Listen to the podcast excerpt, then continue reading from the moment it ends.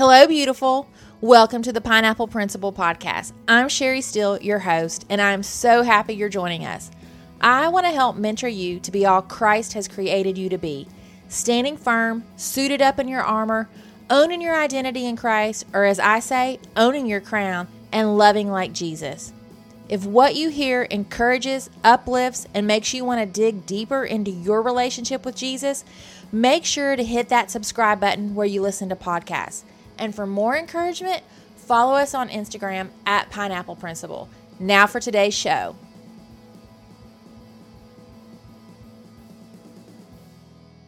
Hey, it is Sherry, your host, and we're coming to you today with episode 27. And I'm super excited y'all are listening and want to dig deeper into God's Word with us. And I want to give a shout out today to our listeners in Atlanta and Chicago. Thank you for being loyal listeners. It means the world to me. You know, we've been talking about these amazing, inspiring women of the Bible all month. And today, we're finishing up with not one particular woman, but five sisters.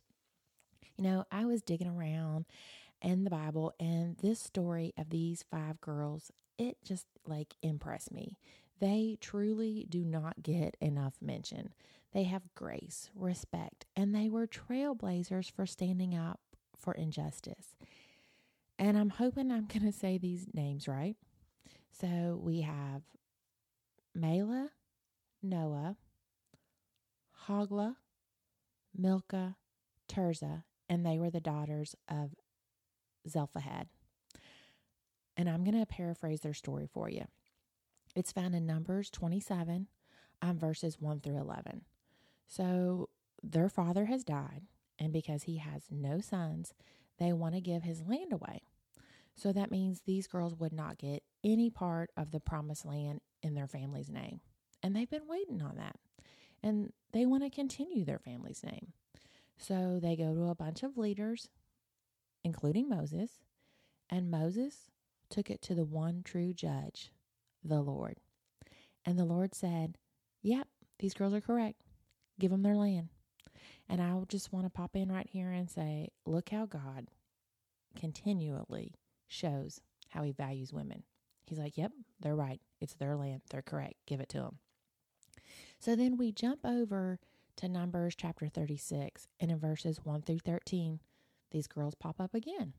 And the Israelites, they're getting closer to the promised land. And then there's some realization that if these um, five sisters marry men from other tribes, they're still going to lose their land. And they were told by Moses they can marry who they wanted, long as it was from their clan. And these girls were obedient and they didn't marry outside of their ancestral tribe, and they still got to keep their inherited land. You know, these five sisters are such good examples. They fought against an injustice of losing their family land and their family name, and they were obedient to be able to keep that land. These girls are an example to biblical living. They were obedient, they cared about their family, they cared about injustices, and you know, life isn't always fair, but God is always just. And as Christians, we should never stand for injustice. We should always do the right, you know, right the wrong, but we should do it as an example of how these girls did. They didn't grumble, they didn't complain, they didn't try to fight it out. They showed grace and respect, and they took the problem to Moses, the leader. You know, when things don't go our way, we do. We want to complain, or we want pity and attention, or we want to fight about it. And we have to remember the Bible doesn't tell us that it's going to be roses and rainbows all the time, that there is going to be suffering and there's going to be unfairness. But if we handle it in a correct, godly manner, God's going to make it right. And you know, sometimes we don't always see justice how it should be here on earth. But God also keeps a record of it, and He remembers our faithfulness, and He will reward us for our faithfulness. You know, and I'm just as guilty. I get caught up in my emotions when someone does me or somebody I care about wrong. But you know what? It's not my problem to fix. And I have to set my feelings aside because they will get me into trouble every time. And I need to know, and I have learned, I need to go immediately and take it to my father. Because when I don't, and I try to take care of it myself, it just doesn't always work out. And so it always goes way smoother with him. And I'm also, when I take it straight to him and let him work it out, I'm setting that example of God's love to other people.